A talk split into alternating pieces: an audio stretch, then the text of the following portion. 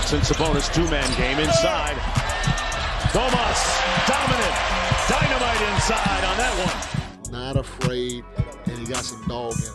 And the steal. They can tie it with a three. Murray, yes! A Murray miracle in the desert. This is Pulse podcast. My name is Brenden Nunes. It's been a sec, but we back out here. I'm excited to get this started again and starting up with a new co-host. Got Hunter Patterson, editor for The Athletic, also covers the Sacramento Kings. My guy. What's up, bro? You chilling? I am, bro. I appreciate you having me. It's uh I'm looking forward to it. Uh, I have been following the pod for a little bit, and now to be able to actually help out, uh, I'm glad to be here. Yeah, I'm, I'm hyped about it. Uh, you and I obviously hang out a, a decent bit and, and kind of got close a little bit uh, covering the team. And was last year year one for you?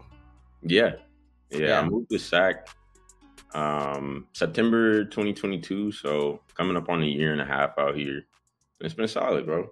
Okay, okay. And you're a Bay Area guy, right? I like always accidentally call you an East Coast dude. Yeah, bro. I know, but I'm I'm definitely born and raised in the Bay.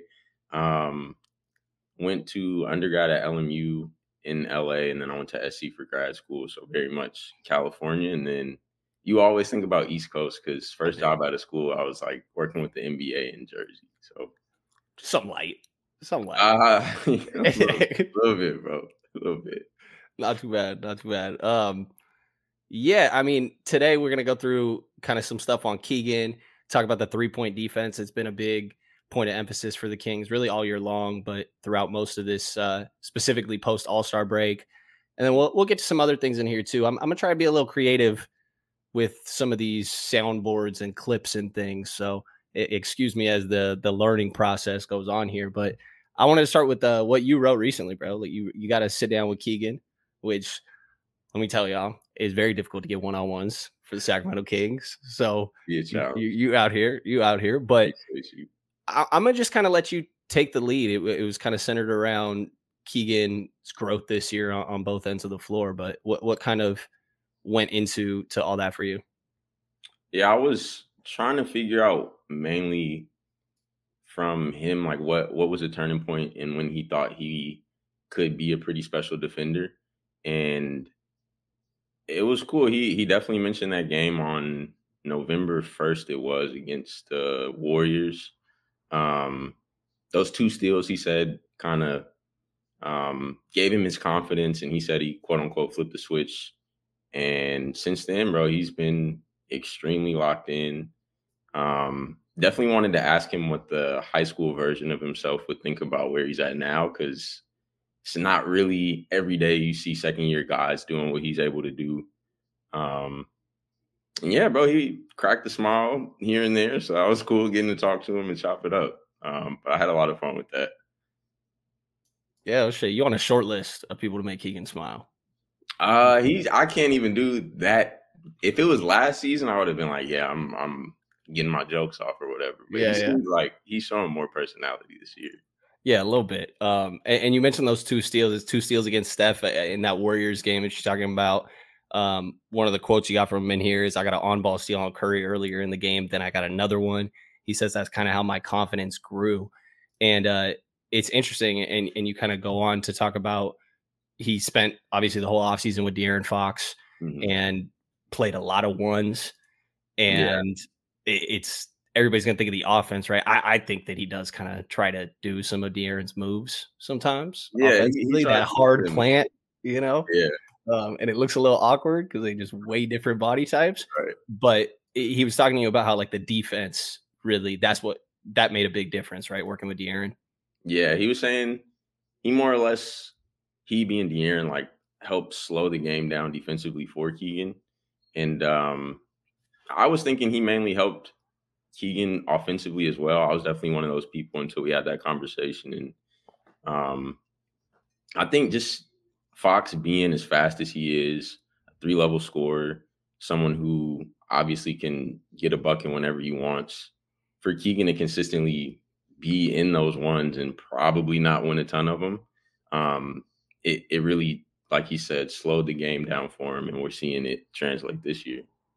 If they played, let's say fifty, How many are you giving to Oh Keegan? man, Key probably got like I'll say like 12 to 15, something like that. Yeah, that's uh, cool. Maybe even 20, possibly, but I doubt it. Yeah, yeah. I, I bet you De'Aaron would deny that, but I could see it. I could Yeah. see it. We we gotta see this offseason who's winning most of the ones, because that that could be a different conversation than last year.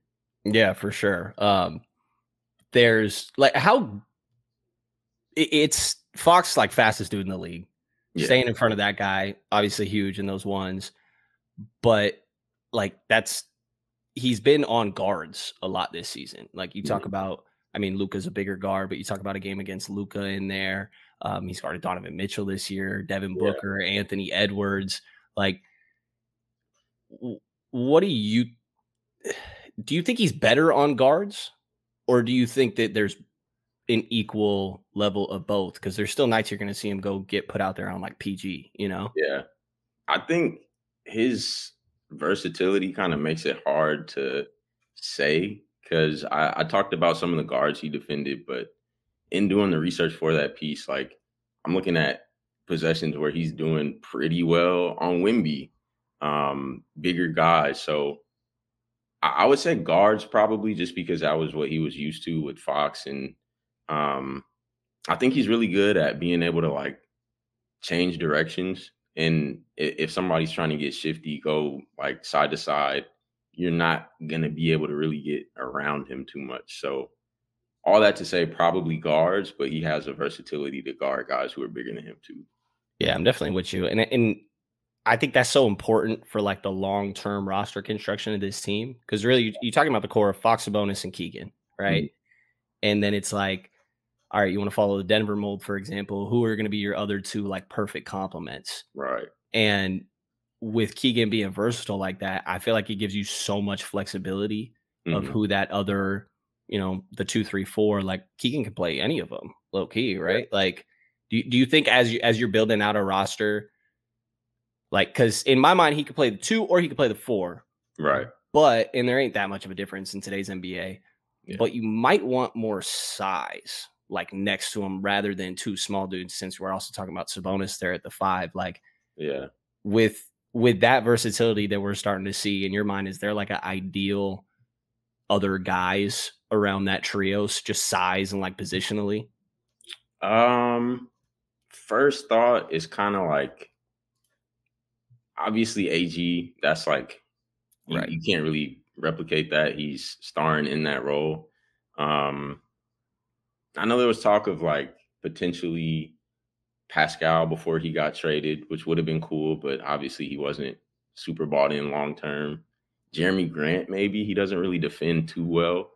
Um, Kuz is another person who helps offensively more than he does defensively. So it's like guys with that build, that frame, maybe, but someone more defensive minded than those two. yeah but so like a bigger guy though like Yeah. compared to say you go caruso and i don't know Thybulle, you know what i mean like i think you could run that Yeah. lineup but you probably want more size but i, I think that like keegan's versatility is going to let you definitely play with things Mhm. moving forward. And bro, I, I never thought after last year that he'd come out like this Yeah, it's crazy. Like, and I'm thinking mainly a big just because Sabonis isn't really the best rim protector. So somebody Yeah. who can kind of aid in that process and make life easier for Domas. Um, but yeah, like after the playoffs last year and this, the way the season went, obviously keeping in mind this is only his second season, I was not expecting him to be um, this well rounded, this fast defensively. So yeah, really it- to see. Yeah, for sure. And then you see some of it on the other end. I think a lot of people are like, "Oh, you know, sure, the defense took a leap. We ain't seen the offensive leap." But you did a good job pointing out like he dunking the ball more, he's Yeah. taking more mid ranges, and he's just I, I think doing it a little bit more by himself. And there is progress there. Um, but what what do you feel like has kind of been the biggest growth offensively for him this year? I think for him to just be more comfortable taking the ball off the bounce, um, whether it's like getting the board, bringing it up in transition, and sometimes he will look dudes off, which I kind of I, I kind of like. Um, and Mike is putting pressure on him to be as aggressive as possible. Um, but yeah, I mean, he's already doubled the mid range total that he had from last season, which was like we're 30, like th- between 20 to 30 games ahead of schedule for that, considering he played 80 games last year. Um, yeah, we we saw what he did to Chet a few months ago. Um, Zach Collins, who seems like he constantly gets dunked on, he Facts. was one of Keegan's latest victims. So I think Zoo uh, just got it. Zubac just got one. I think. I think from him and Domas.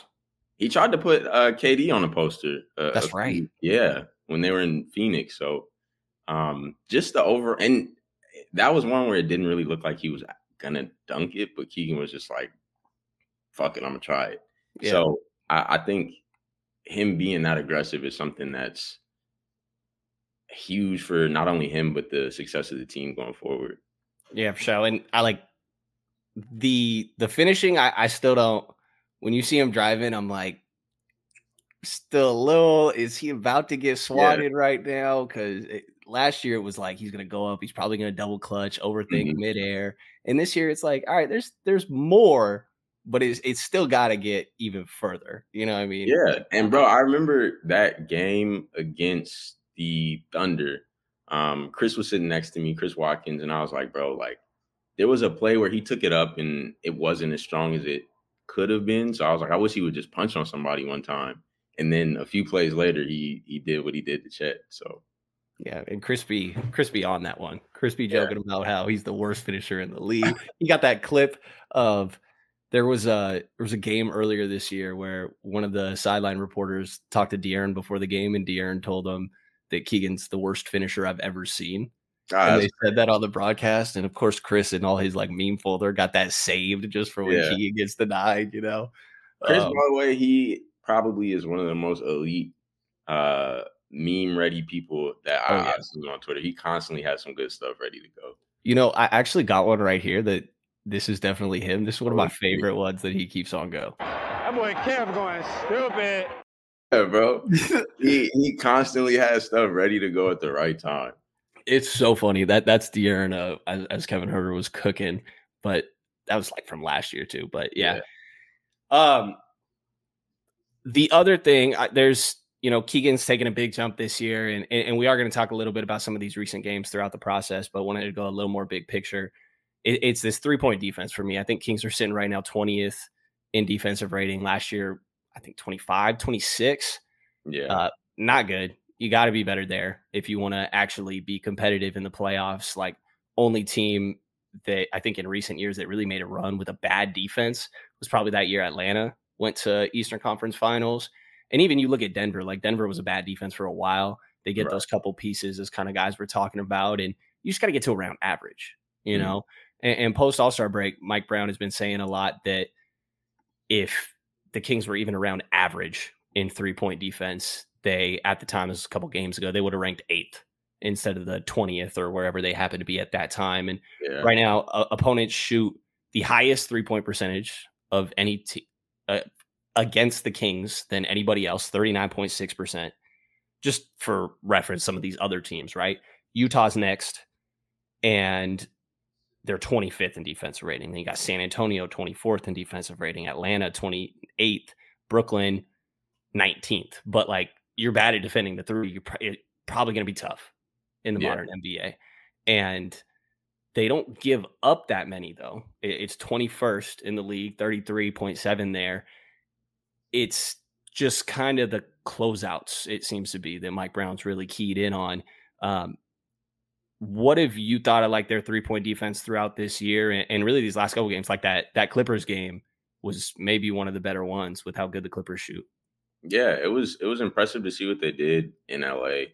Um, obviously without PG, but that was probably the best effort I think I've seen them give on def- defense as a whole. Um, in a minute, I don't want to say this season. They they've had some good ones. They did pretty well um, against the Grizzlies. I want to say New Year's Eve, but that's right. Yeah, they. I think just get in like scattered situations where it's like somebody might drive past the initial defender and you're kind of like in no man no man's land and you're like oh, let me go close out this way, and then you leave somebody else open in the process. Um, so I, I mean, you can't afford to be where they are in terms of like allowing other teams to shoot that well from the three, especially in the West. Um, you got to play against Steph and the Warriors at some point, possibly if they get to move up in the standings. But um, and in Minnesota, they're shooting it pretty well. So, I mean, I can't really pinpoint what exactly it is because we're deep into the season and not much has changed in that regard. But um, I can tell you it does have to change. It definitely does, and it's Mike keeps closing the clo- uh talking about closeouts. Mike Brown mm-hmm. keeps pointing to closeouts, and I actually got a clip here. This is from mid December. Actually, I, I, was asking him about closeouts because he had been even talking about it then. But like, say that just to say this has been a conversation. Like, right. this is the same way they're talking about that. They're talking about pace on the offensive end. Like, sure, that's more emphasized right now, but those were already conversations, you know. But yeah. uh, Mike Brown got into the specifics of what they need to do better with their closeouts. And anybody watching on the YouTube side, you get like a whole Mike Brown get a little animated. He might start like boxing out Jason Anderson in the middle of this. You never know what's going to go on. So this, this is going to run for a minute, but I, I thought it was really helpful. Mike really went into the details of what they need to do better in their closeouts. I think your defensive shot profile has been okay. Like it seems like you guys are not giving up too many corner threes or at the rim looks, but they're still going down at a good rate. Yeah, and, and that means that uh, our closeouts have to be better, you, you, know, and we're trying to we're trying to find the fine line of, of getting guys off the line and still trying to stay in front. You know, the one thing that we can't do and we have a habit of doing is, is closing short. Like if, if you're a hot shooter, especially at our size, you know, if I stop here and let you shoot the ball and then I can test, well, if you're Trey Murphy at 6'10, which there are a lot of guys that are 6'10, he's probably going to shoot through you. you. Know, it's, it's, you know, normal logic. A smaller guy stopping short, trying to contest a great three point shooter, uh, you got to get to their body. And now, when you get to their body, you got to figure out how to get to their body, but not let them blow by you to where now we got to collapse and they can kick again. And if they do kick again, we just got to keep scrambling. You know, now all bets are off. You got to talk, you got to communicate, you got to fly around, contest, and try to limit them to one shot. And so, uh, trying to emphasize that has been. Uh, something that we've done all year, but uh, we put a little bit more emphasis on it uh, the last couple of days. So you're not a fan of those flyby, like jumping contests? No, that's a great point. I, now, if if the distance is such that I can't get to your body, then jump in the air. Does, does that make sense? Uh, you know, if the distance is such that I can get to your body, there's no reason for me to jump in the air. I just need to get completely to your body to where my chest is basically touching your arm. Not not my, not my, not here because if you go here, what's going to happen? You just go up as a foul. So my chest, excuse me, but has to be here on the closeout. And we have a habit of going here and then jumping. And if you watch our guys go here and then jump, that's not a great contest First guys like Steph and Kevin Durant and Book and Austin Reed, you know, great three point shooters. You can't do that. Not not at our level. So we have to do a better job of closing to guys' chests while trying not to let them drive by us. And one more time, and like I said, you jump in the air. If I can, like, if I'm so far and I can't get to your chest, now I'm jumping in the air and hopefully landing in front of you and still being able to cut you off. What player on your team would be a good example of that? I'm just saying, I see Keegan. Yeah, just watch the game. you trying to get me to call my guys out? No, no, no, no, no, no, no, no. no ah, you tell me. I, I see Keegan doing it a lot. That's uh, he's an example to me. That same example, you know, you know, getting his chest up in there and then, you know, moving back. Now, see, see, the, and I'm not saying Keegan doesn't do it, but there's a different one of the things. No, I'm saying he does it. He does it. Which so I'm, I'm explaining to you. Keegan does a nice job of guarding the ball like that. Does that make sense? mm hmm Davion does a nice job of guarding the ball like that. I'm talking on a closeout. There's a, there's a difference between already guarding the ball, putting your chest on it, and being in a help position. Now the ball gets kicked or swung, and now I got to go close out to a guy's chest. You know what I'm saying? And I'm not saying Keegan's not doing it right, but that's what you have to look for is a closeout situation. How do guys close out? Do guys close out here? And versus a hot shooter. You know, if if and, and I coach Ben Wallace and he may come looking for me. Ben, I really love you. Please don't come looking for me because you could probably beat me up. But if if I'm guarding Ben Wallace and I'm in a help position and Ben Wallace is at the three point line, the ball gets swung to him, I'm gonna stop here. I'm gonna let you shoot it, and then I'm gonna contest after you shoot it. Does that make sense? Mm-hmm. But a guy like Reggie Miller, okay, it's name for the past. Boom, I'm in a help position. I'm getting all. I, I got to have body to body contact with you when I close out. And you know, there are different ways you could teach it technique wise. and you have to do it what's comfortable. The one thing I don't want to do, if we can help it, is like I said, there's two things. The first one is if you're Reggie Miller, stop here, let you shoot it, now I contest. Reggie's making that nine out of ten times. Or if you're Reggie Miller, I'm here and I can get to your body, but I just jump in the air way past you and I stop and I see you take a side dribble and shoot it. That's not good neither. So now you have to find a fine line in between. So I gotta, uh, you know, back when you're in elementary school, everybody teaches you the chop, chop, chop, chop, chop on the closeout. Mm-hmm. You can't chop, chop, chop in this league versus hot shooters. You got to run all the way to their chest, get to their chest, and show your hands. Uh, excuse me, get to their body with your chest while showing your hands. And now, as they're going up, you may raise up at the same time with them. It makes mm-hmm. sense. Okay. Bro, Mike is so good. Gotta Mike love is so good, bro. He ain't slick though, sn- sneaking in. He's like elite shooters like Steph Curry, KD, Book, Austin Reaves. Like, whoa, bro, one of these ain't like the other, but I feel you. It's all good. It's all good. I, kind I mean, I, shouts out to Austin, but definitely made me think about that like meme where there's like a bunch of dudes in war, and then the dude in the very end is like The clown. the clown. Yeah, That's crazy. That's crazy. uh, but I mean, what, stood out to you in, in kind of what Mike was pointing out on, on cleaning up those closeouts? I think the uh the part he mentioned where you're looking to close out and then somebody might drive past you and then like we were saying like those scramble situations those seem to happen more often than they probably should against the Kings. Um and hopefully I mean by now they should have figured it out. You mentioned that was an older clip, but between now and when you really want to kind of make that stretch or that that push toward the playoffs, they can figure something out. Yeah. And yeah, because they, they haven't yet really. And I, I think one of the like real tough things, at least, and maybe it's just because I ain't no NBA guy, but in my mind, like closing out fully to somebody going chest to chest like that of a shooter, Mhm. that's a tough spot to be in. No, like you really are not trying to foul that guy. Yeah, I mean, and we see how common it is at this point too for like three point shooters to get fouled. They've kind of like taken the you can't kick your legs out and stuff anymore. Um, but you could be messing around and fouling people trying to do closeouts the way he suggested it there. Yeah, for sure. And, and I think it's just about like you got to recognize it beforehand. You know, you can't be running as the pass is going. You got to already know that's my rotation. I'm ready Right. to get there, sort of thing. And like you hesitate for half a sec, and that's all it takes in today's NBA. And uh, I know that clip ran for a sec. I, I think it was it was pretty good. I do have one other one I want to throw in here too, a more recent one of Mike also getting asked about those closeouts, and, and he gave a little bit more detail here. So shout out Jason Anderson for the questions here, but I, I want to throw one more clip in here from Mike. Have you been able to identify the issue with the three point defense? Uh, yeah, yes. uh, You know, our, our right now we got our closeout technique has to be better.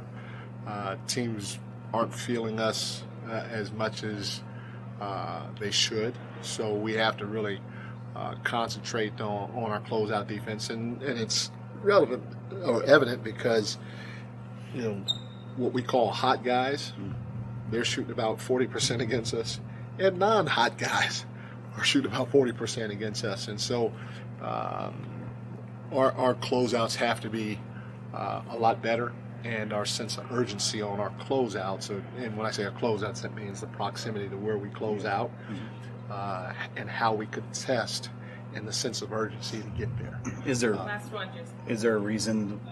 Is it something schematically why those guys are maybe not in position to close out faster and get there sooner, or Ah, yeah, it's, it's a combination of both. There's some changes that we're making as a staff to try to help them.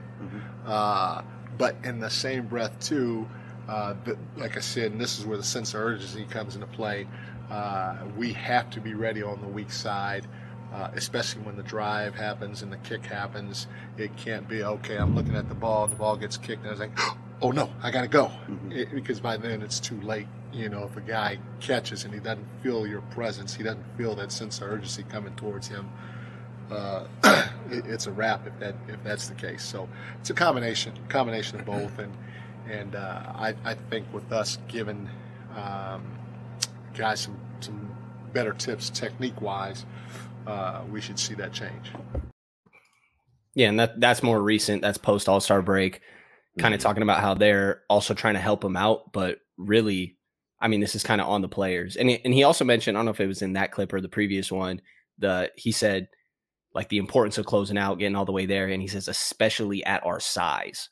And yeah. I swear all the time, Mike is like making hints about how either complimenting the other team, like you know that's a big team, or you know little sly stuff like that of like right. you know considering our size like eh, do you do you pick up on that too? I swear i feel like he talks about it a lot. I haven't really peeped, but i'm definitely about to keep an eye out now. Like here and there i kind of have noticed but um i mean it is a valid point. I think domas is maybe like six ten on a good day. Yeah. Um, i think um it's like kind of what we were talking about with the keegan stuff right? Of who are the other two next to him, and it's like you probably need another guy Keegan's size, really. Yeah, HB. And, and I guess like, HB kind of like that, right? But yeah, he's like six seven ish, but um, you don't really think of HB as like a taller, uh, longer defender, right? Um, but yeah, he he definitely mentioned too. Um, weak side guys being more aware of the ball and not really like falling asleep so you can be ready to rotate how you mentioned earlier. So that's something I think they definitely need to improve on as well. Yeah, definitely. And, and part of this is part keyword is luck. You know, yeah. like bad luck. Opponent wide open threes, the worst shot that you could give up in basketball, right? The Kings give up 21st most, uh, 17.6 a game. So you what? That's the 10th least. Like that's a good number, right? I mean, and you know, you, would have to really dive into like how many of those dudes are good shooters compared to not good shooters to really get down to that. But that's a solid number. But they give up 43% of wide open threes. And yeah. it is easily worst in the league. And, and, for reference, like you look at New York is second, they give up 42. They're ninth in defense. Like mm. they're a good defense. There's just an aspect of like, are dudes going to hit their open shots? Yeah. And so that there is some bad luck involved here, but I don't think it helps when you let a dude get going early. You know what I mean? I, I feel like a lot of times it's like, okay, he's probably just feeling himself right now because the Kings let him get going a little bit early. Yeah, bro. And as you mentioned that too, first thing that comes to mind is Devin Vassell. He, right. yeah. Uh, I mean, he's a he's a pretty good three point shooter. He can get a bucket when he wants, but he almost had uh, I believe his career high is like 36 or something like that. And they're like, I want to say it was like a couple Thursdays ago, whenever they played. Um, they were coming into the game as the worst three point shooting team. And for the first quarter, I forgot what they were, but they didn't miss too often. And I mean, it went on throughout the game where Devin clearly was feeling himself early and continued to do that throughout the game and was just knocking shots down. He was cooking. He's cooking. I, I do love Vassell. Yeah, he's a bucket. He has a super high release too, which is funny. Yeah. Um, but he he was cooking, bro. Shout out uh shout out Avery. I'm pretty sure Avery, old media relations, uh, covered him at FSU. Oh, okay. Shout so, out Avery. Vassell, uh Vassell, I, I dude, I loved Vassell at the time of the draft too. It was uh I think he was the same draft as Tyrese, and Vassell was the dude I was like locked in on for the Kings, and then Tyrese fell. Obviously, I think he went one pick after Tyrese, if I'm remembering that right. Um, but yeah, I mean, that definitely does need to get cleaned up. And I, I think that's probably the biggest thing for the Kings defensively in this final. I think we got 28 games or mm-hmm. so remaining. And that, I mean, it, it falls under everything like the physicality they talk about, multiple efforts, and all this stuff for sure. But specifically cleaning up those closeouts. And I, I think it is mainly that like awareness, knowing beforehand what your rotation is going to be and kind of being on it because I, I, mean they're uh, they're up against it again. They don't have the size. They don't have like defenders like that really. Yeah. Like uh, what you'd say, Keegan is Keegan best defender? Are we going Davion? Uh, I know that's your boy. Yeah, I mean, shouts out Davion always, but based on defensive rating, I think Fox is the best defender. Uh, yeah, I don't want to do like air quotes because he does. He has been playing pretty well. Um, Duarte comes off the bench and plays pretty well, but Keegan right now probably is the most versatile guy. Um, and while we are on this topic, I gotta gotta give some love to Chris because um, obviously he's doing all of this in limited minutes. He's logged a decent amount of DNPs this season. Um, kind of been in and out of the rotation, but as of late, uh, against the Clippers, he when he was a primary defender, he or opposing players shot four of 15. And then last night they were three of 11. So that's pretty solid. He does, I think, decent at the point of attack. And um, yeah, kudos to him for being ready and being able to lock in when you're not consistently in that that rotation. Yeah, for sure. Um, I, I want to get to De'Aaron here, but I used to play with a segment on here called Pulse Performer. After every game, we would name yes, one. It's a little, it's a little much. I don't think we're gonna go every game. I think what we're gonna plan is just every pot. We're gonna shout somebody out. Yeah. So your Pulse Performer was Chris I like been playing well recently. I'm gonna go Kevin Huerter. I think Kevin Huerter's been balling recently. I the thing I always point out with Kevin is how much he runs, mm-hmm. even full court, half court, like, but specifically half court because everybody runs in the open court, right? right. He, he's gonna get his ass to the corner and space the floor, flatten defense out. But half court, like that dude is sprinting. Yesterday, him and Duncan Robinson matched up with each other. I'm like, bro, I could never even track me. Bro. I couldn't be either one of these dudes. You got me messed up. You think I'm running through all those screens? Kevin's cutting his ass off, probably not even getting the ball.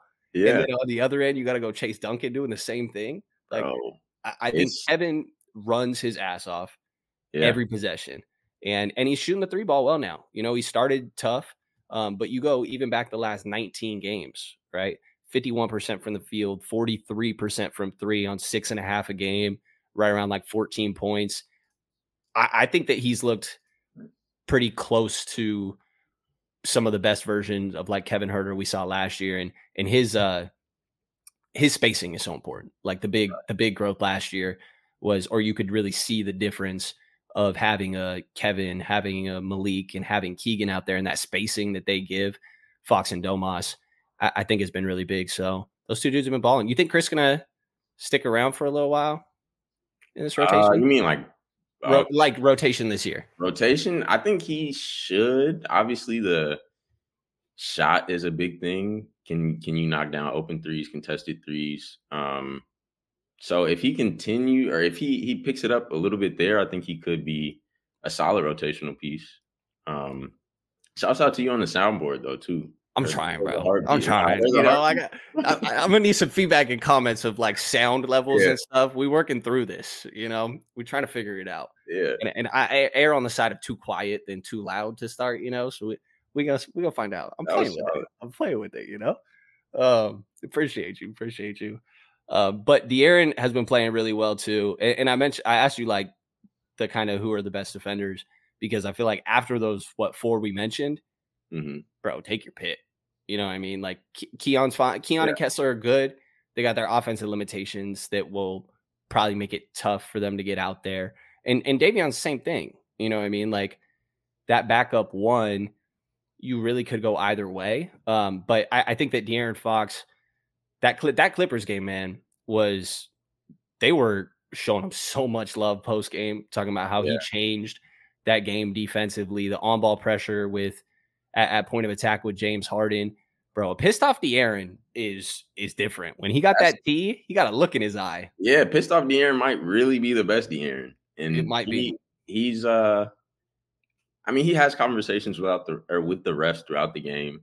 And um yeah, I mean, he he got to a point where he was skipping. We've we've talked about that before. Like he'll knock a shot down and then start skipping around the court, and you know That's it's a wrap. That That's how you know, bro. Yeah, and I mean, and even there were a couple possessions down the stretch. I want to say where he was on Kawhi, and I mean, you get Kawhi in the post. Good luck, honestly. Um, but De'Aaron kind of held his ground a little bit and played pretty pretty solid defense against him as well. So um, yeah, that, that T had him pissed off, and he was hooping after that. Yeah, on, on, both ends, really. And I think defensively, him setting the tone is big. Like that, mm-hmm. that point of attack, you're going to be the first dude, and I, I, think it gets infectious. You know, um, like Kevin and Malik, I, I, think have their moments recently of like they're they're playing. You know, I think Malik had two blocks yesterday, but I wasn't even that like um charges blocks. You know right, what I mean? Right. Um, but he he sat there and he tried to take it. And yeah, last year he had zero charges, and coach had been on him about it. I definitely feel that as as a hooper myself at the time, like I was not taking anybody's charge.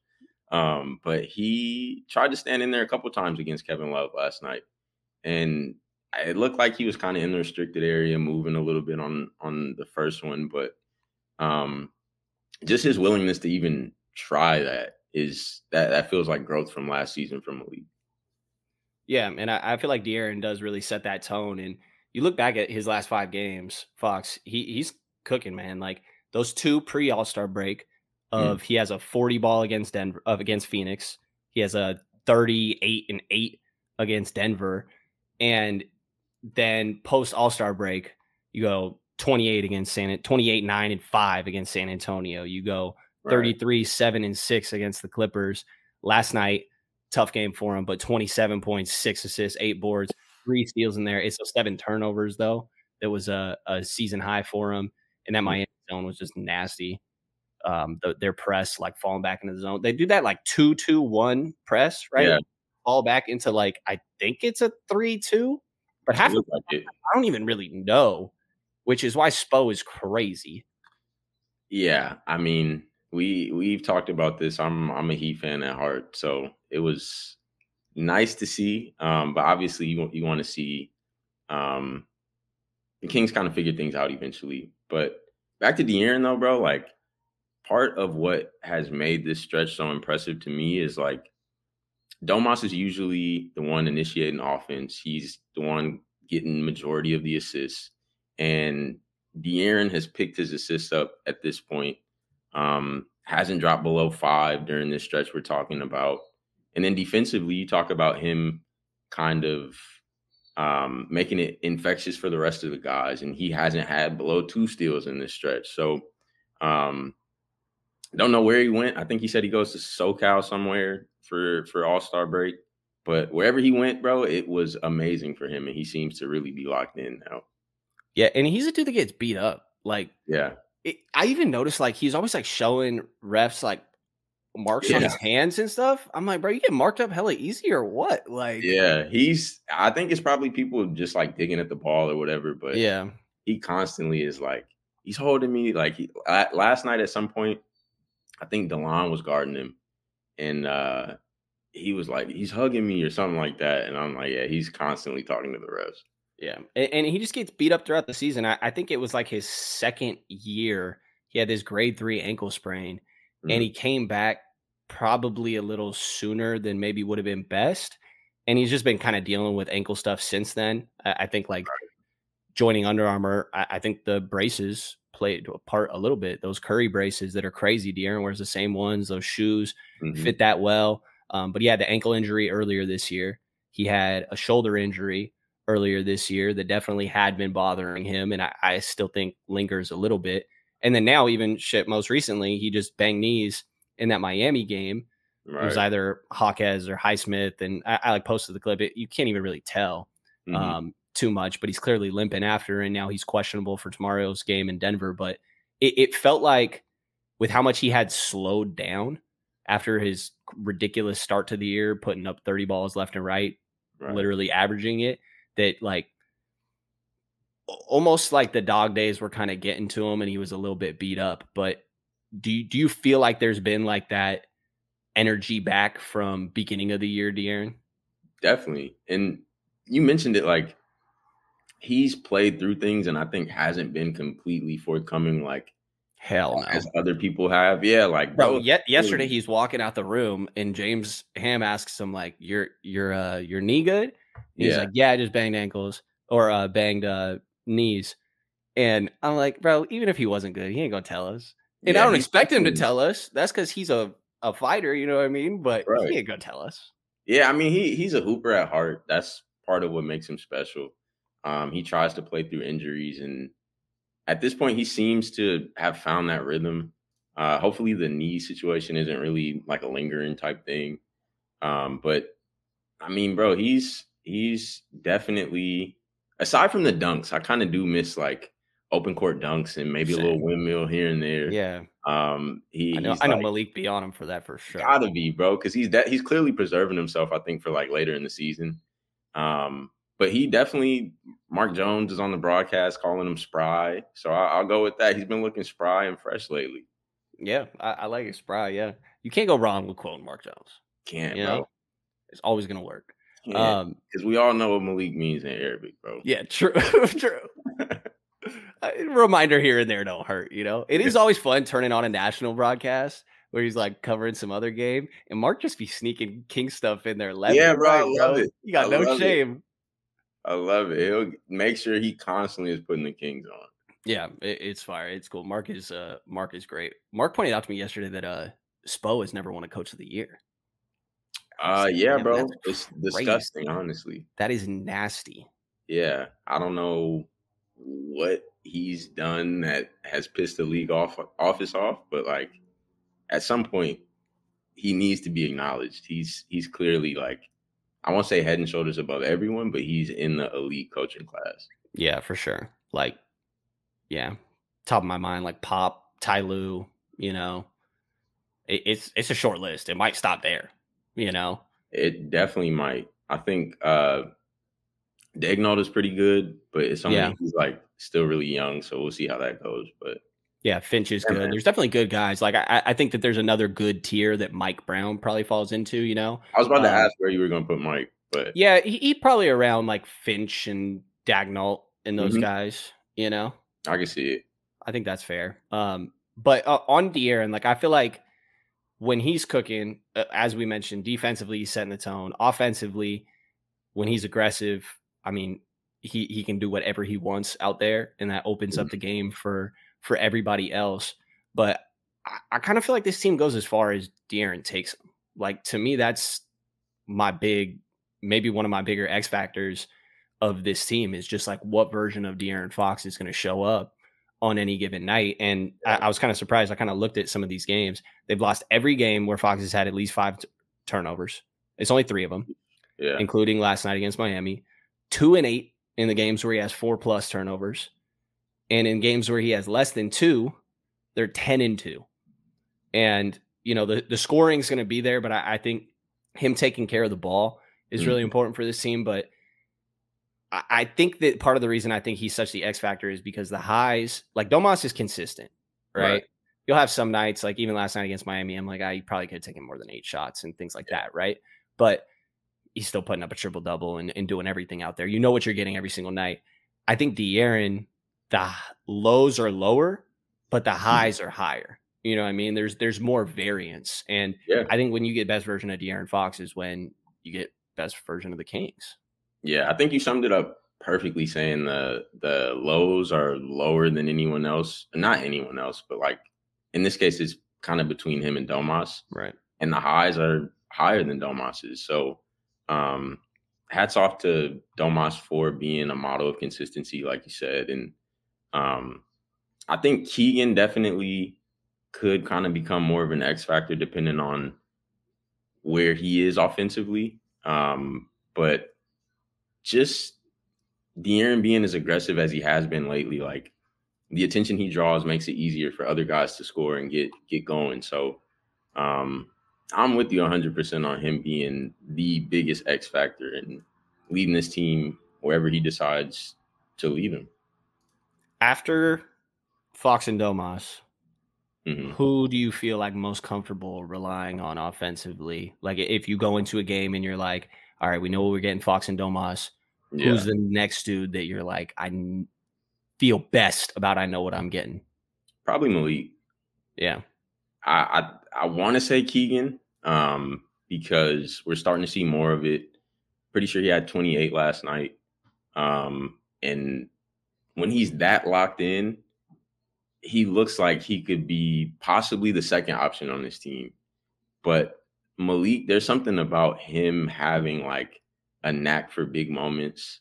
He could be quiet the entire game, and then when the game is kind of getting close, they're down the stretch, they need somebody to get a bucket, especially when Fox isn't on the floor. I think Malik just he relishes the moment, bro. Like he he loves being in those situations. So for those reasons, I'll say I, will go Malik right now with like friends could be Keegan a little bit. Yeah, it, it's definitely those two, right? Mm-hmm. And after that, it's like you hope you get something from one of Kevin or Harrison, you know. Yeah. But re- really, I kind of look at it as like, you know, you again, you know what you're getting, De'Aaron Domas. Hy- hypothetically, I know obviously what we just said about De'Aaron, a little up and down, but those other four dudes, when you're talking Kevin, Harrison, Malik, Keegan, like I need two of them to be on yeah. on any given night, pretty much. And and sometimes that don't happen. Like last night, Malik struggled against Miami. Right, he has six points, mm-hmm. and Kings are. I, I, looked at this earlier today. Sixteen games that Malik has scored ding, single digits. What do you think the record is?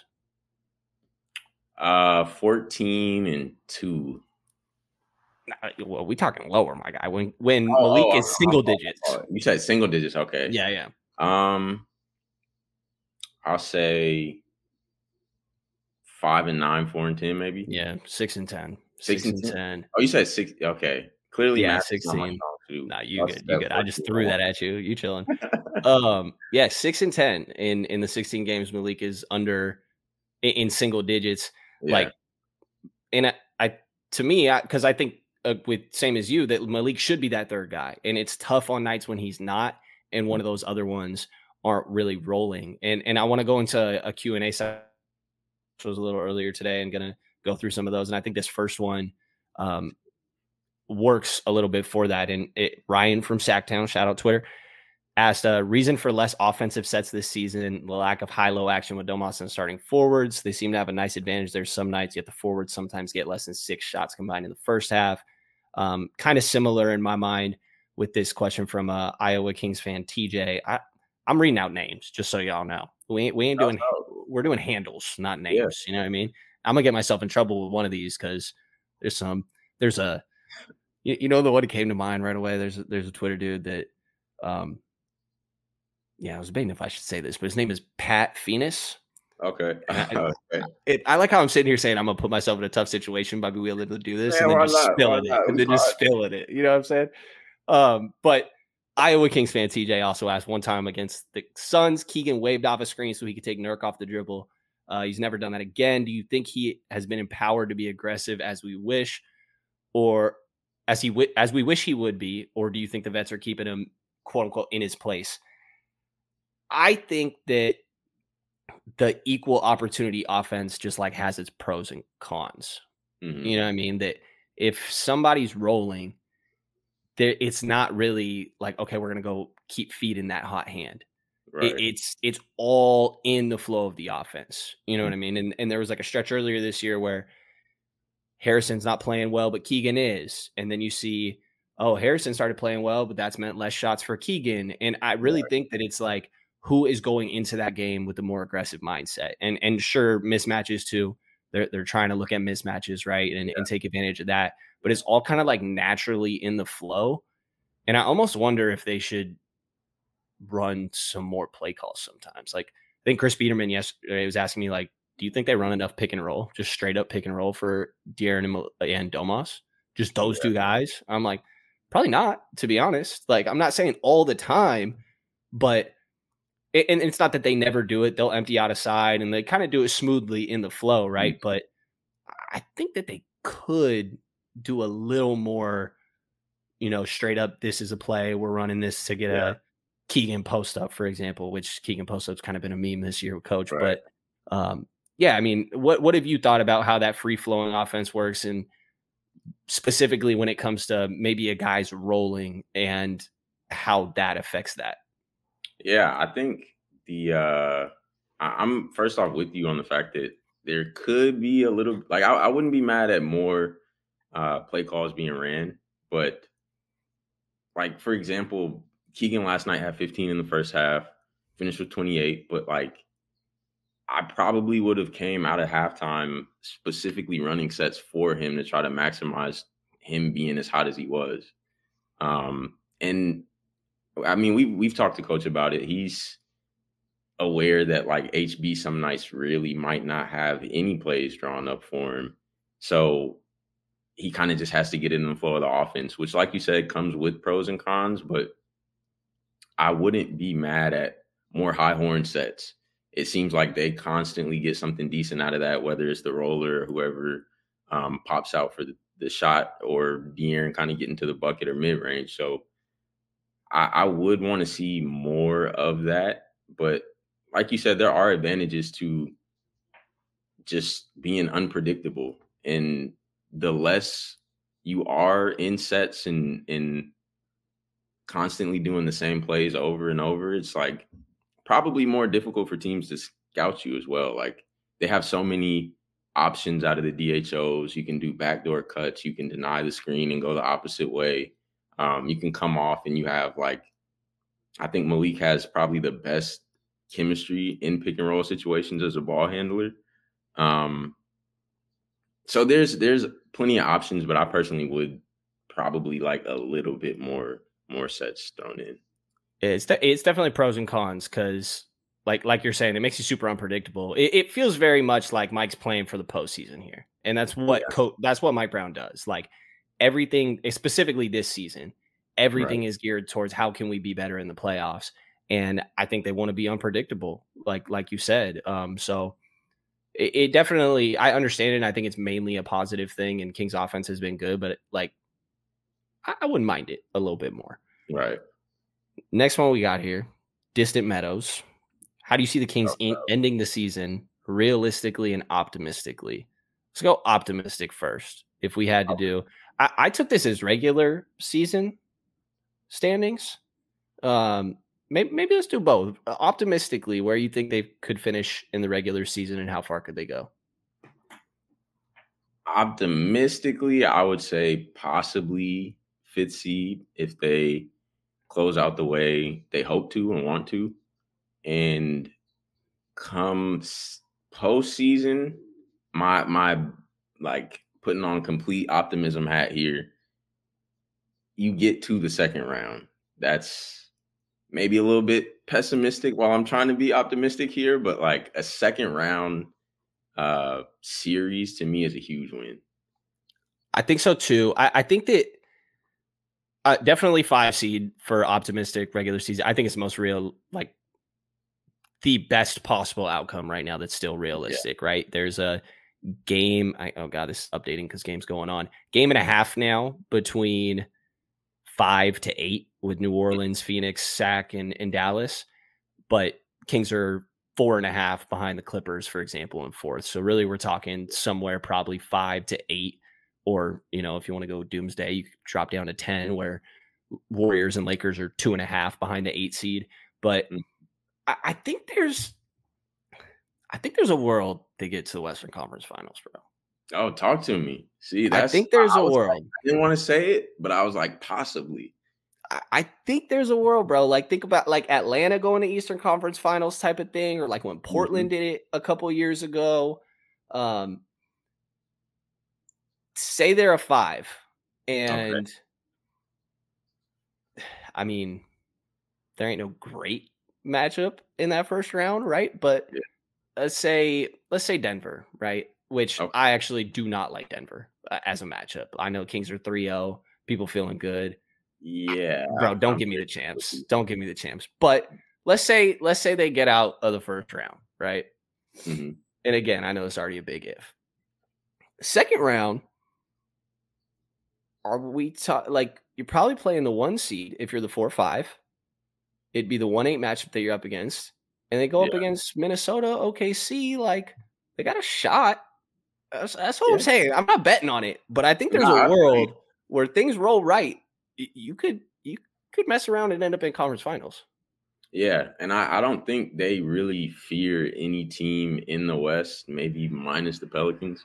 But the I don't know, like I, they've beaten the Thunder, they've beaten uh the Wolves. I want to say earlier this season when Yeah. they were in Minnesota. Um, so I don't think there's really any fear factor with any of these teams that they might play. So I, I I'm looking at the standings, bro, and I'm like, I'm kind of ready to jump on the bandwagon and say super optimistically, possibly conference finals. But for sure, I, I would say like second round berth. Yeah. We we get some motion there, and that could be something. Second round is still a crazy successful season and definitely No uh, optimistic. The uh, yeah, I'm definitely going pie in the sky with my Western Conference Finals. You know, I'm saying like we got like a five percent chance we talking about here. Yeah. Uh, what about realistically? What what, what do you think we're gonna end up talking about? Um, I could see six seed. I would say definitely try to avoid playing at all costs. Obviously, um, but I'm I'm like six seven seed. Honestly, um, Is there anybody in this like five to eight that you think is like the five? um, you're saying like specifically that team or like which five? Like like just between New Orleans, Phoenix, Sac, Dallas, is Mhm. there like a clear best team there to you? When it comes to like where you're going to finish regular season, because I think Phoenix Yeah. is best postseason, right? But I think there's so much up in the air with the Pelicans as always. Feels like we've been saying this for a couple of years just with health. Um, but if they are completely healthy, I do like them. Um, and you could almost say the same for the Suns, bro. Like Brad Beal has had a tough season. His back, he like I want to say was wearing a mask at one point. Not really sure if he broke his nose, whatever happened, but like they seem to have issues with him being healthy. Nurk is kind of in that same boat. Um, between those two, I would say either the Pelicans or Suns, when healthy, are the best of the bunch for the fifth seed. Um, but yeah, it's, it's hard to say with them constantly being injured. it's super tough. Like I have no clue on any of this five to eight, Yeah. and it's going to be you know after every end of every night. All right, what's the standings look like now? Yeah.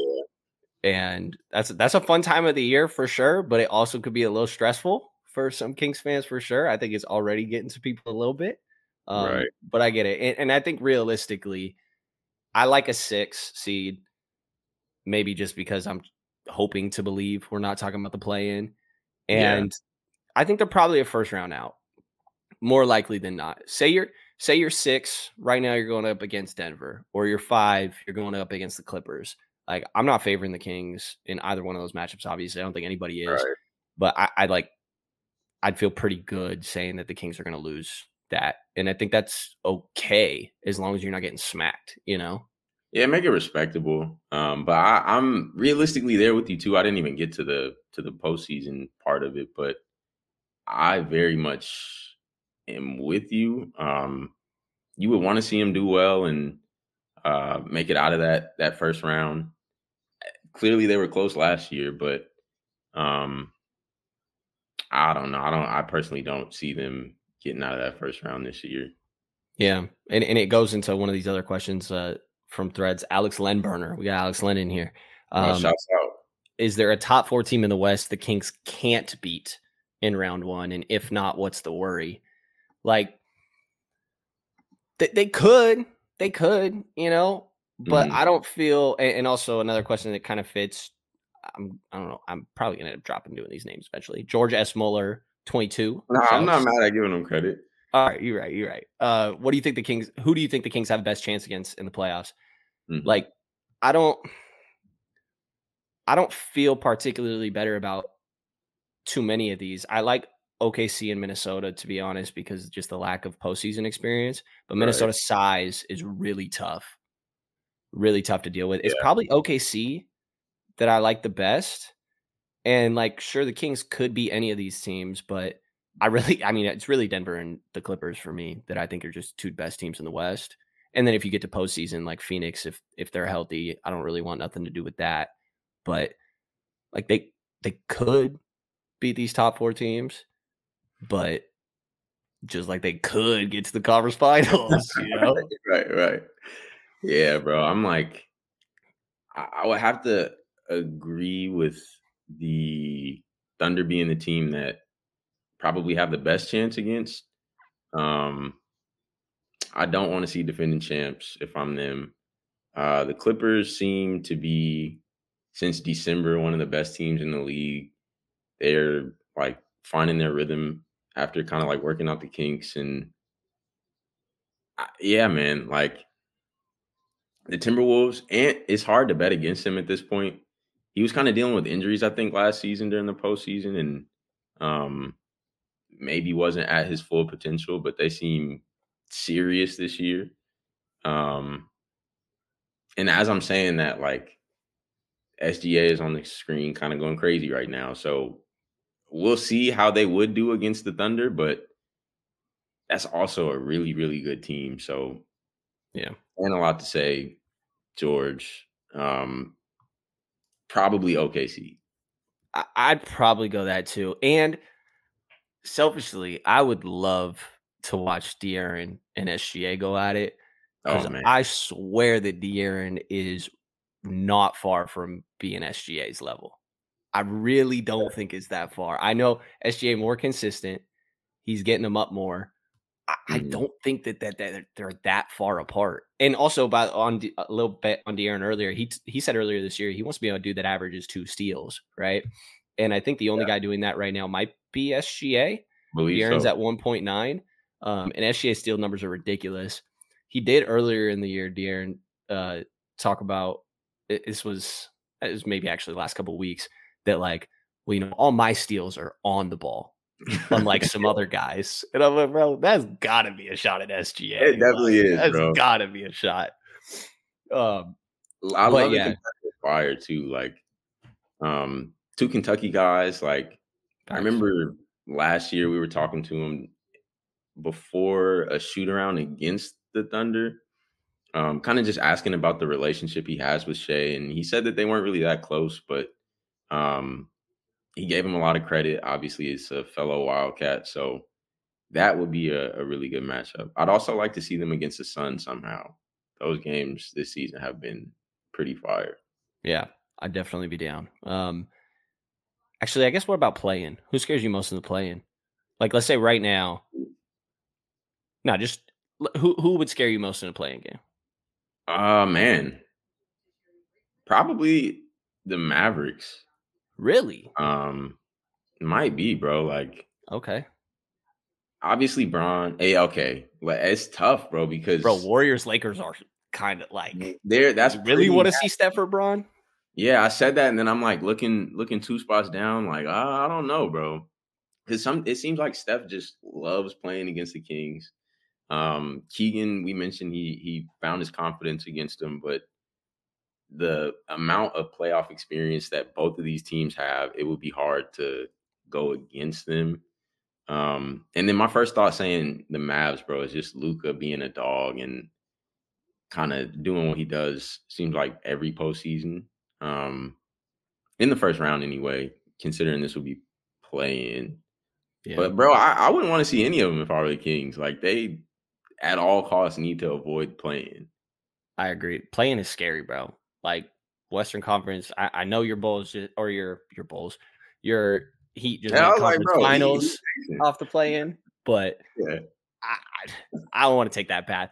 Literally in a play-in game, I will refuse to guess who wins the game. It is one game that is going yeah. to be the most chaotic shit. Crazy. And that, that like there's nights we talk about luck with three point shooting earlier. Say you just can't shoot one night, or say, you know, you're playing the Warriors and Dario Saric hits four threes. Oh, you know, I watched Kelly Olynyk cook in a game seven. cook and send John Wall Bradley Beal home, bro. Yeah, cook. Anything, anything could happen in one game. I will say though, if there were a, a play-in situation at Golden One, um, only thing I could think about is the game seven last year against the Warriors and how crazy that energy was there. Um, if there's like a one game winner takes all situation, Golden One would be nuts, bro. It'd go wild. It, I mean, obviously you would, yeah, Kings fans would want them to win, but just being in that atmosphere would be pretty crazy.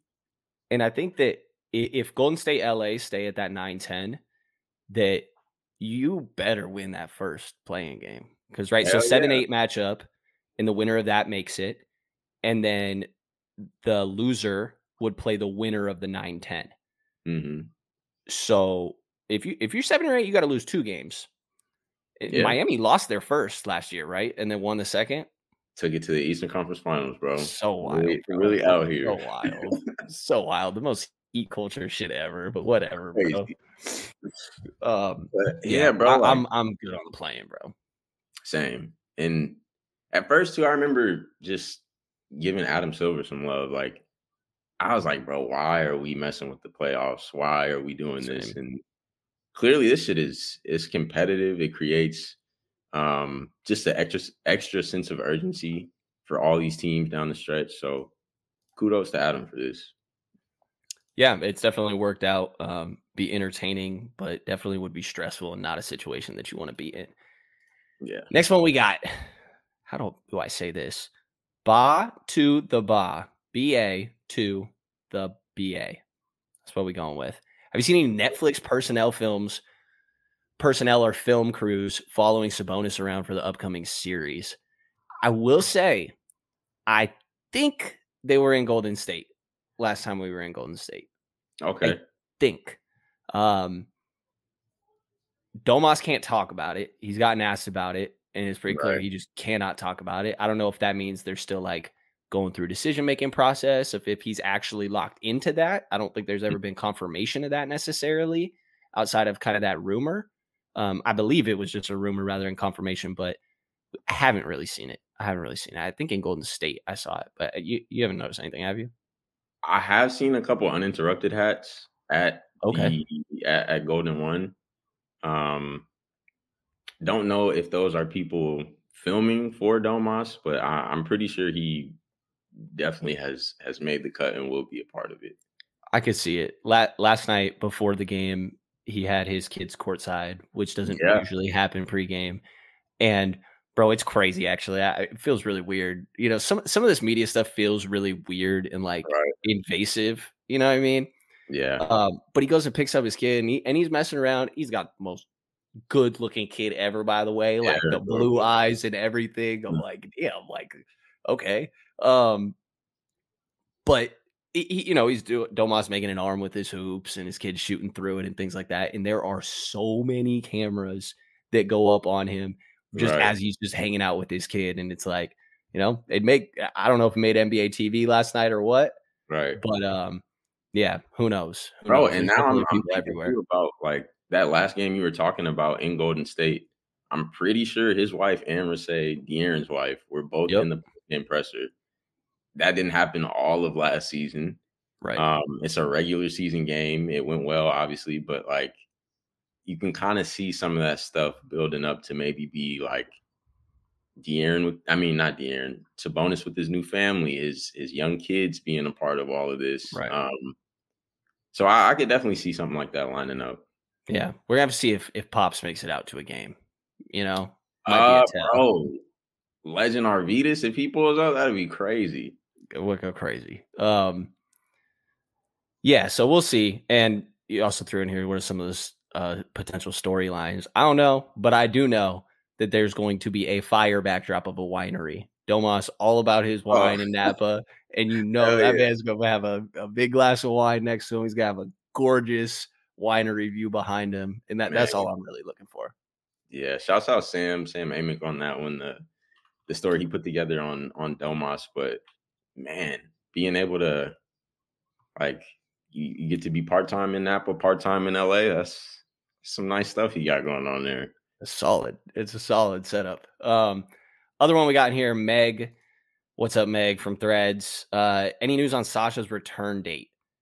And kind of, I, I had been wondering and needing to check up on this anyways. It was the 10th, February 10th, that Sasha sprained his right ankle. It was during a practice. Actually, the couple week or so before that, he also rolled his left ankle, was out for a game or two. Um, He had rolled that same right one earlier. This is a third ankle thing Sasha's dealing with, and this was a grade three, obviously. Um, but on the 10th, they said four to six weeks until reevaluation. That don't mean playing; it means reevaluation. It could mean playing, but Mhm. it could mean not. Um, four weeks is on the 9th. So we got about a week and a half. There's five games till then. Six week timeline would be on the 23rd. There's 13 games if you include the day of uh, the day of the six week mark. But we only got 27 left in this season. You know, like I kind of feel like this, depending on how his recovery is and the fact that he was already on the real fringe of the rotation, hmm I it wouldn't shock me honestly if we don't like see him again this year. Really, Same, because it's hard to get somebody integrated back into things when you're comfortable with the rotations you have now. Um, you mentioned he was he was kind of in and out of the rotation throughout the season, but if you don't get back sooner than later, it might be hard to get him back into the swing of things when when it's like money on the line, playoff time. yeah, I'm definitely with you. Um, she also asked, curious if we think JaVale's out of the rotation, just just out of the rotation. Um, the day that I'm forgetting what game this was. There was a game Alex Len was out, and instead of going to JaVale, they just went to Trey. Mhm. and Trey Lyles at that back of five. And and I think we've been seeing that a little bit more, but I do feel like we see Trey at that back of five when other teams are small, like Right. Kevin Love yesterday, or you want to go Daniel Theis with the Clippers, I think like Obi Toppin on um on Indiana or like Saric with the Warriors. Like it feels like they kind of match that size. But I think Alex should just be the backup five personally. And but I, I don't think that we just never see a JaVale again. I, I think that coach thinks that there are unique things that he provides. He gets out of screens quick. He's got that lob threat for Malik. He hmm. does deter shots around the rim. I think he's just like an intimidating presence, low key down there with his size, length, and agility. And you never know if he's just gonna fall on you because he's just tripping. Um, but I like I think it should just be Alex. Um, and I'll also throw in like at this point, I kind of would just roll with Davion at that backup one. You know, I think that the backup one and five, there's been a lot of questions of like, okay, Davion or Keon, and then Alex or Vale, and maybe you throw Trey Lyles in there, or maybe you throw Malik in there at that one. And it's like you could play with stuff, but I kind of think at this point, figure out the regulars. You know what I mean? Yeah. I, I mean, I've definitely been on the Alex Len should be backup center kind of vibe for like since last season, honestly. Yeah. Um and you mentioned JaVale offers different things that Alex and Domas don't. Um I would say definitely their best rim protector on the team. Um he's hilarious. One, he he has like energy that the crowd at, at Golden One can definitely feed off of. Um, but he's also good for some lapses here and there. So I personally would would roll with Alex. Um, and Trey, he he's been huge as far as like small ball five. Um, all the matchups you just mentioned, he's he's consistent there, and he stretches the floor better, obviously, than than Alex and JaVale. Um, looking up some some Davion stats too. Of Um, course you are. can't really, you know me. Any, anybody ain't know. That is Hunter's that's my dog. Hunter's That's dude right there. Yeah, yeah. I, I mess with Davion. He's he's cool, but um, he's shooting decently from three. Um, I, I'm not. He's by no means like a knockdown kind of guy. Um, but last night he was two for three from three.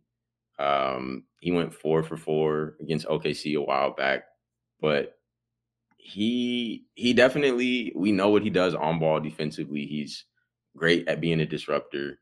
Um, so yeah, I, I- I think to the original question, Meg, JaVale may be out of the lineup for a little bit with situational um, opportunities for him. Yeah. And you mentioned JaVale being hella funny yesterday in the locker room. He's kind of messing around with Mason Jones after the Yeah. game.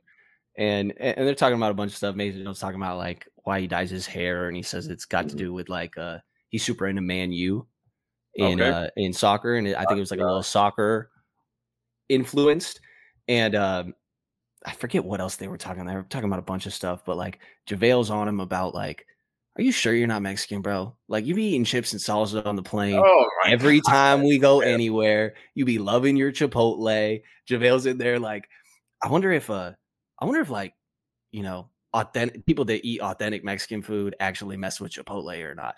But JaVale's just messing around like crazy random, in the bro. locker room, you know? Like, what are you Yeah. talking about right now, bro? But He's everybody crazy. cracking up. He's got three chips, bro. Just saying. Yeah. Yeah, he's. I mean, I think he's a solid vet.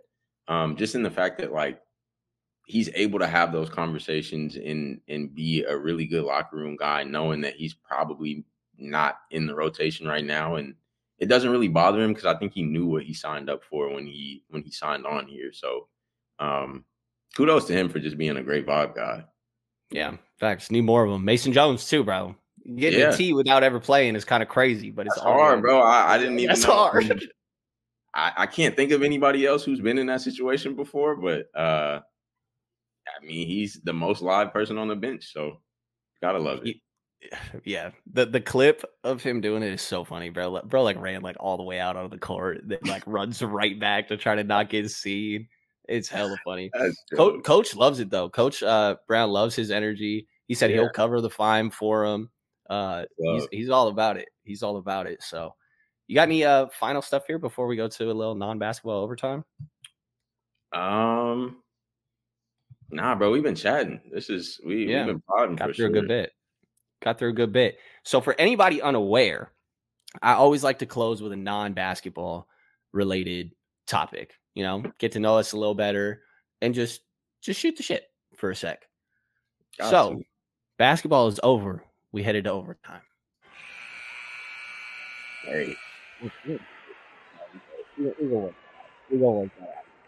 soundboard.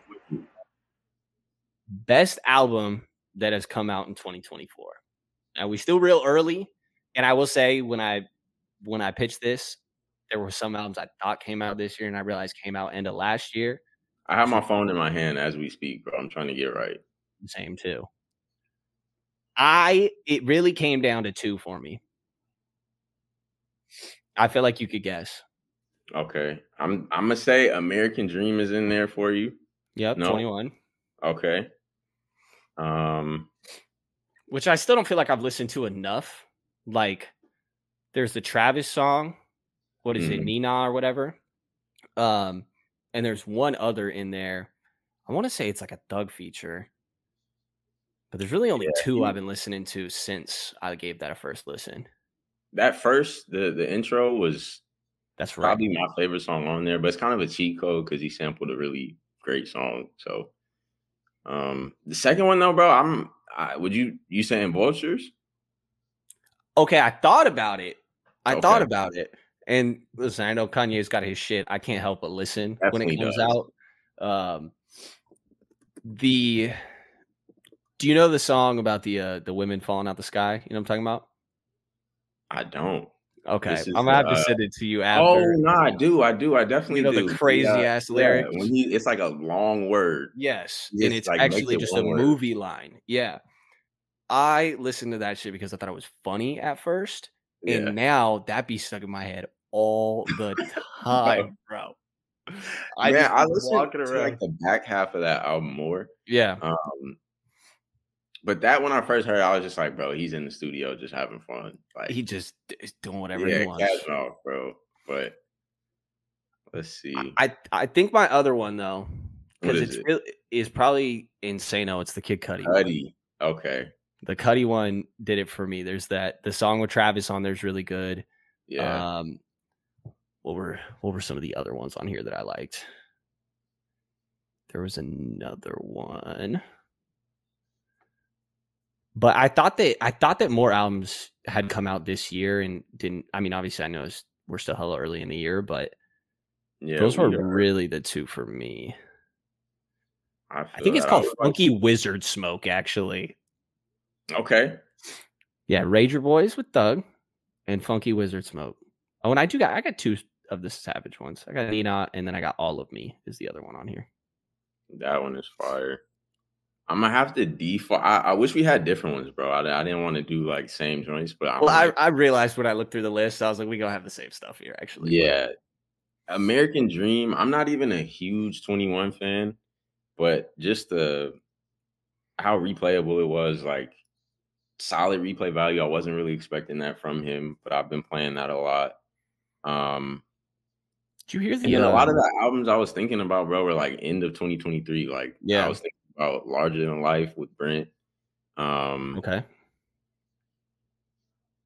Sampha had a good album at the end of last year, but I do really like me some Kid Laroi. okay. That came I'm out that of last year. I be playing that a lot. Um, I will say that new uh Beyonce country song. That Oh, stuck bro. in my head. Texas Hold'em joint? Yeah, this ain't Texas, bro. Yeah. bro, nice. That was It solid. actually kind of smacks, bro. It Um, does. yeah, and you know who else I've been listening to recently is Man, Dave. hold up, hold up. Since we Uh-huh. podding, bro, I'm like the Bay and me just came out.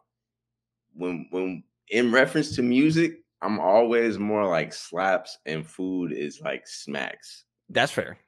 You You, you me? did give me that. like- no, you're right. You're right. I, I had I I I had to. You're right. You're right. I usually actually try to be pretty picky with that too, but you caught me slipping. I get you. Yeah, bro. You and that's like the first time I've heard you do that. So I was like, nah, this is this is like just a mental lapse. I gotta I gotta tap in with my guy. It's it's definitely a thing. I actually appreciate you because I listened to that too, way more than I should. You know, it's like a super OD Bay thing. It's Yeah. like there's no reason to be so on what about this, but yeah, we bro. all I are. to have to do it, honestly. No, you had to though. You had to though. I, I'd be more annoyed if you didn't. So I'm with you. Um, other dude I've been listening to a little bit recently is this UK dude Dave. You know what I'm talking about? Okay. I don't think so. Pretty solid. Pretty solid. I, I'm getting a little ting to me. You know, okay. trying to culture myself out here, bro. Nah, I feel you. I feel you. So I'm about it. dope. You, yeah, I'm gonna, I'm gonna have to look him up, or you can send me some of his stuff because I'm not. I got hip. you. I feel like I I'm got you. listening to the same shit. Honestly, Yeah. Um, it was like the anniversary. I forget how many years of Future's Hendrix project, and I've been listening to that a ton. Um, bro, I've been going back to like old like Pac actually. okay, I feel like I haven't done that in forever. You know. yeah.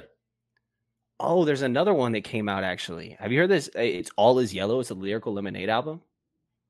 know I'm talking Oh man, no, I've heard a few songs from that, but I haven't listened like top to bottom.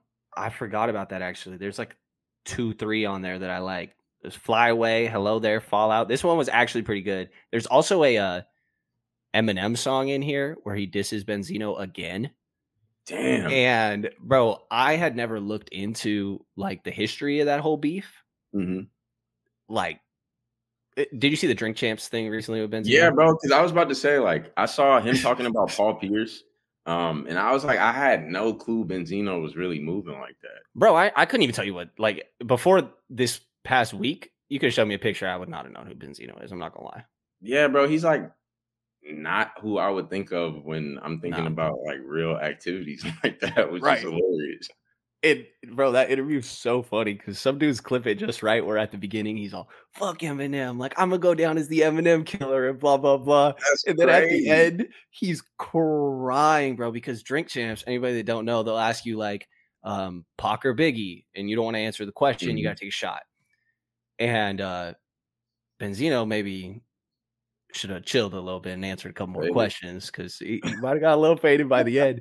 And bro is like, like, not the best look, just crying, ranting Damn. after starting with fuck Eminem. I'm the Eminem killer. By the end of it, mm. he's like, everybody just asked me about Eminem. I'm tired of talking about it. I was like, Bro, bro, I gotta watch this so now. bad, bro. It Oh is so funny, actually. It was wild. It was wild. That's but yeah, crazy. I'm I- I- literally as soon as we finish this, I'm I'm tapping in with that because that sounds. I hate to say it, but it sounds hilarious. it is so entertaining. And now my whole TikTok feed is just Benzino Eminem shit. And Oh yeah, I got you. yeah, it happens. It happens. But um appreciate you doing this, bro. Appreciate you doing Yeah. this. Appreciate everybody listening in. I- I'm glad to be here, bro. I had hell of fun. Um, I'm looking forward to closing out the season with this too, bro. So appreciate you having me. Hell yeah, man. I'm, I'm glad to be back at it. Uh, we aiming for like one to two a week. Scheduling's always tough, um, but we gonna figure it out. And yeah, that's the plan. About one two a week. So appreciate everybody tuning in, whether YouTube, vid, or uh, on the audio side, all listening platforms. This is up on as well. Um, appreciate everybody tuning in. Be sure to subscribe to stay up to date moving forward, and, and likes are always appreciated too, y'all. So thanks again, and you'll hear from us again next couple days.